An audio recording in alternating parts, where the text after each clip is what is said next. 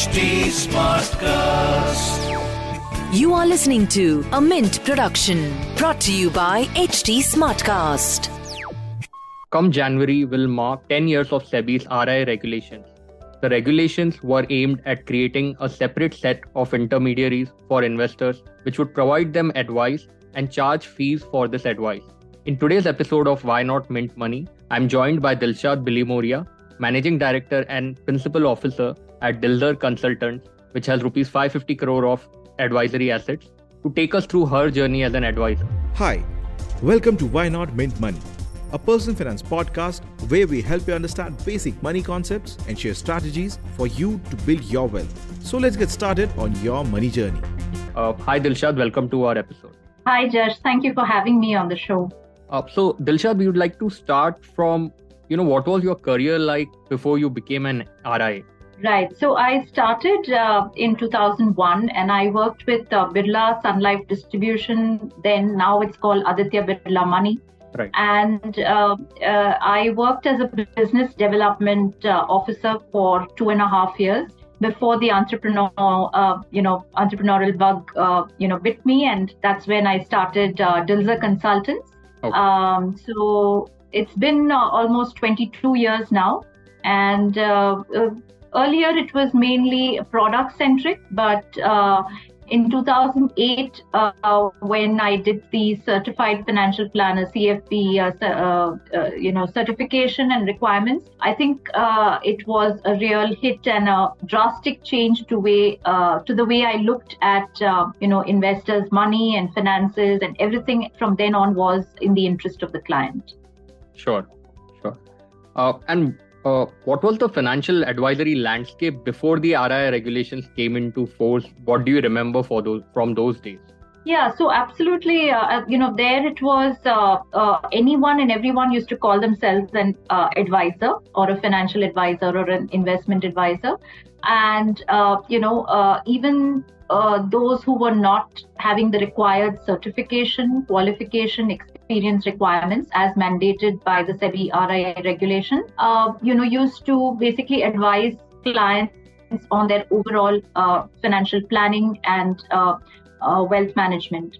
Um, I think this is uh, what prompted SEBI, and of course, there was a category of um, brokers or stock tip providers that sometimes did a lot of wrongdoing, uh, and that prompted, uh, you know, the regulator to uh, step up and to uh, create a, a more uh, detailed. And of course, this is a back and forth exercise between the regulator and the community advisory community because there were almost four discussion papers until the final updated regulation was passed in Ju- uh, July of 2020, uh, and 2013 was the first regulation.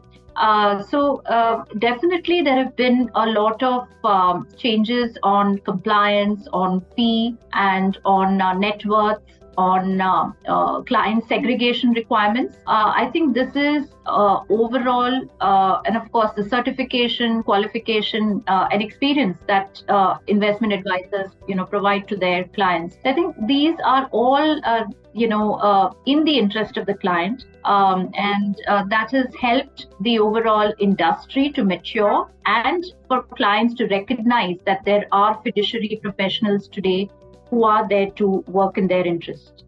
Right.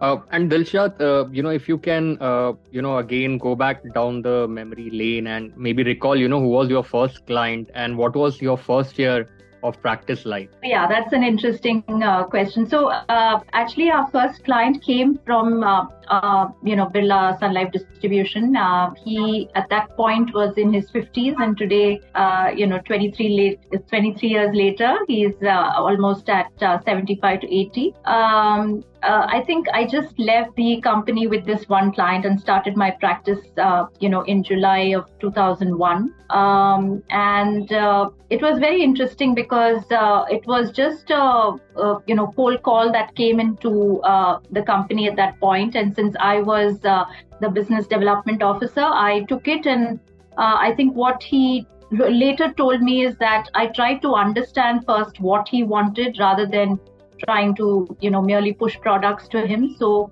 uh, when I told him about uh, two years later that I'm starting on my own, he very gladly uh, joined me, and that's where we started. Oh, great! That's uh, quite a fascinating story.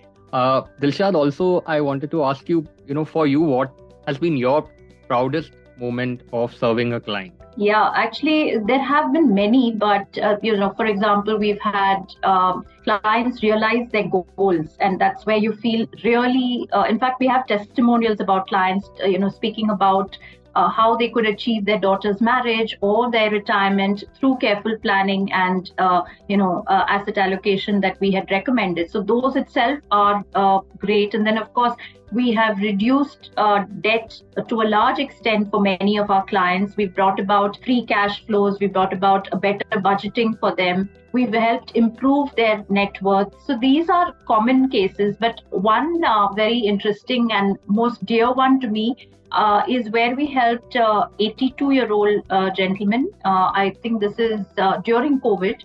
Um, he basically you know underwent a surgery and when he came out he was in a big hurry to speak to uh, me about uh, what his uh, plans life plans were in terms of his financial needs and assets and uh, he told me, Dilshad, I have only a sister uh, left with me, but I don't want to leave any of my assets with her. I want to do this as a charity of my entire, you know, financial assets to be given to COVID-affected uh, uh, children, you know, widowed uh, children.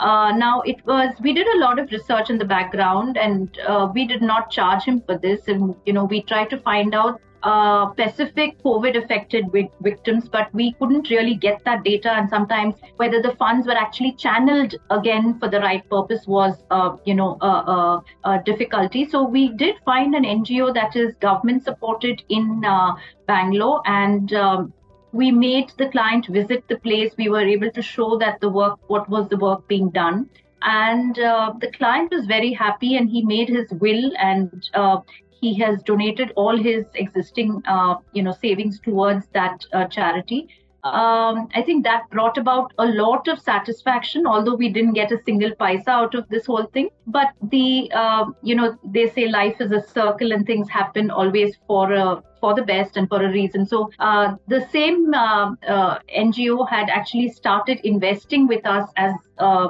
recent oh. as two months ago. Okay. So, uh, you know, they did realize that we are doing this in all earnest for that client. Right. And uh, very recently, we got a call from their, uh, you know, president and uh, the managing committee then decided to uh, invest their funds. So that is, I think, a payback uh, indirectly, wow. and we're happy about. It.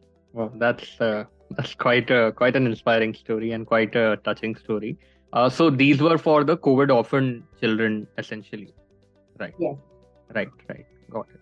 And, uh, you know, Dilshad, any particular moment that, you know, any regrets you may have, you know, in where, you know, maybe you obviously uh, and your team must have recommended something in good faith, but it didn't turn out well, uh, something that you feel, uh, you know, could have done differently?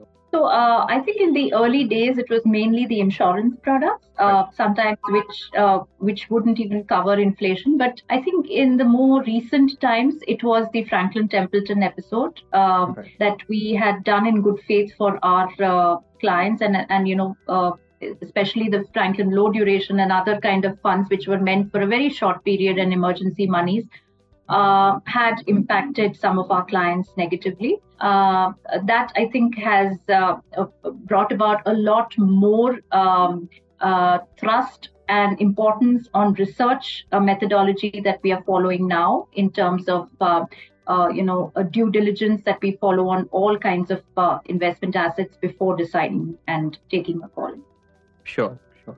and Dilshad, can you take us through the growth uh, of your practice over the years, how it has grown, how it has developed? Right. So, like I said, we started in July 2001, and uh, it was just me, one client, and the office boy.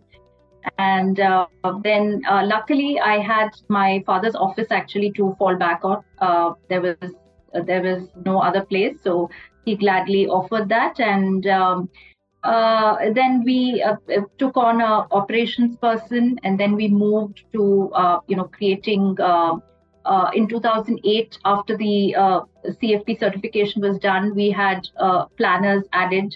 Uh, and then slowly the team grew with the number of operations, with the number of planners. Then we added research. Then we added, um, you know, and I think all this happened between uh, 2011 to about 15 or so, where we added a research, we added uh, compliance, we added accounting, we added HR um, and today, uh, you know, like I mentioned, we are a team of 14 people across various departments. Sure, sure. And uh, Dilshad, in your own uh, investments, in your own financial planning, do you practice what you preach? Of course, I mean, uh, I think that's most important. Uh, that uh, you know, being uh, doing good for the client, being fiduciary. One thing that my husband always says is that I don't possibly pay as much attention to our own portfolio as our clients sure. that's a drawback, but uh, I hope to rectify that in the new year.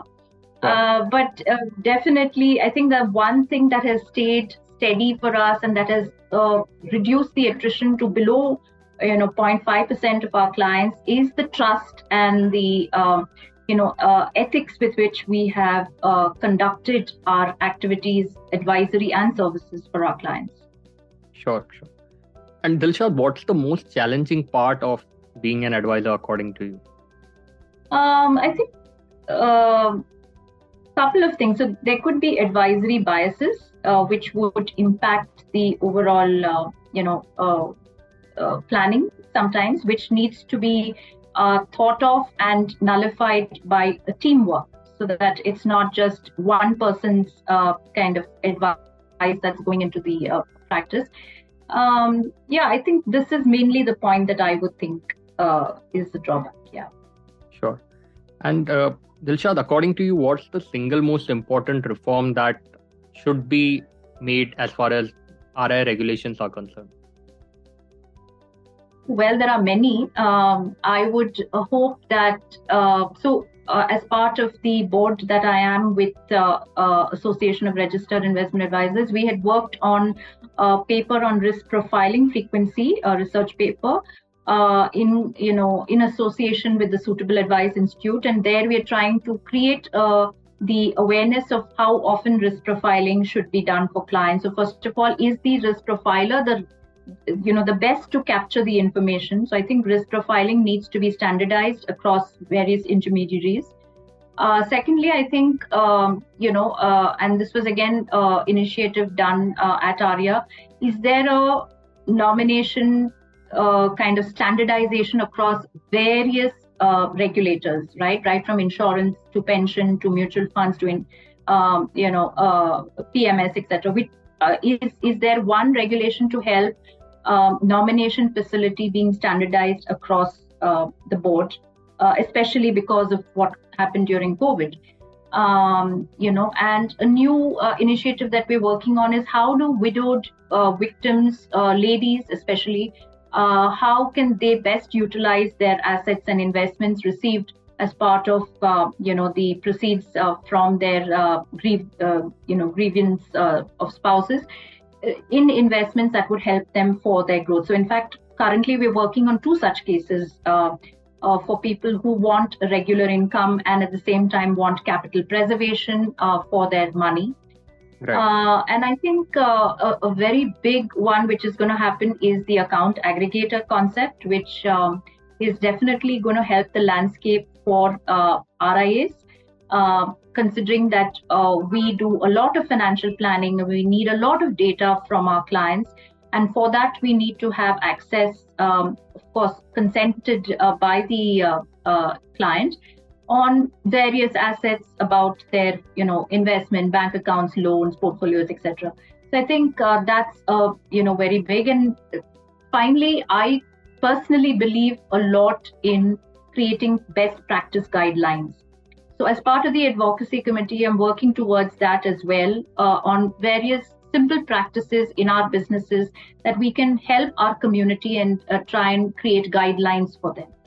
Right right and uh, Dilshad, you feel that there can be something more done in terms of improving and you know stimulating more growth of RIs in India because uh, currently there are not many, and of course you know India's population is uh, is quite much, and the more, more and more youngsters are getting into the workforce, you know, how where should they go to seek advice? So anything that you feel can be done in that direction. I think uh, that's a very important point. Uh, there has to be, I, think, the future of uh, uh advisory is in uh, financial advisory and fiduciary, uh, you know, for clients.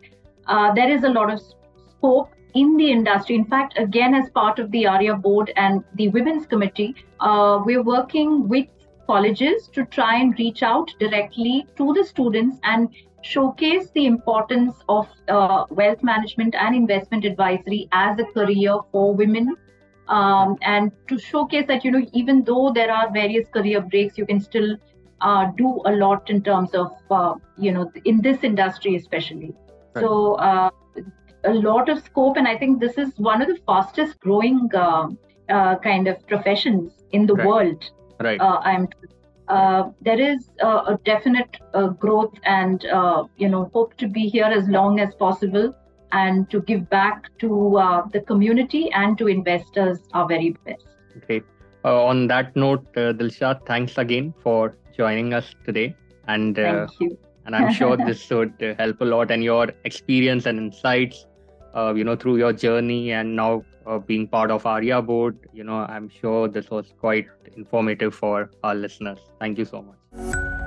That's it for today's episode. Thank you, listeners, for tuning in. If you want to reach out to me for any ideas for our next episode, you can DM me on Twitter. My Twitter handle is at the rate Jash Kriplani. That is J A S H K R I P L A N I. You can also write to us at mintmoney at the rate livemint.com.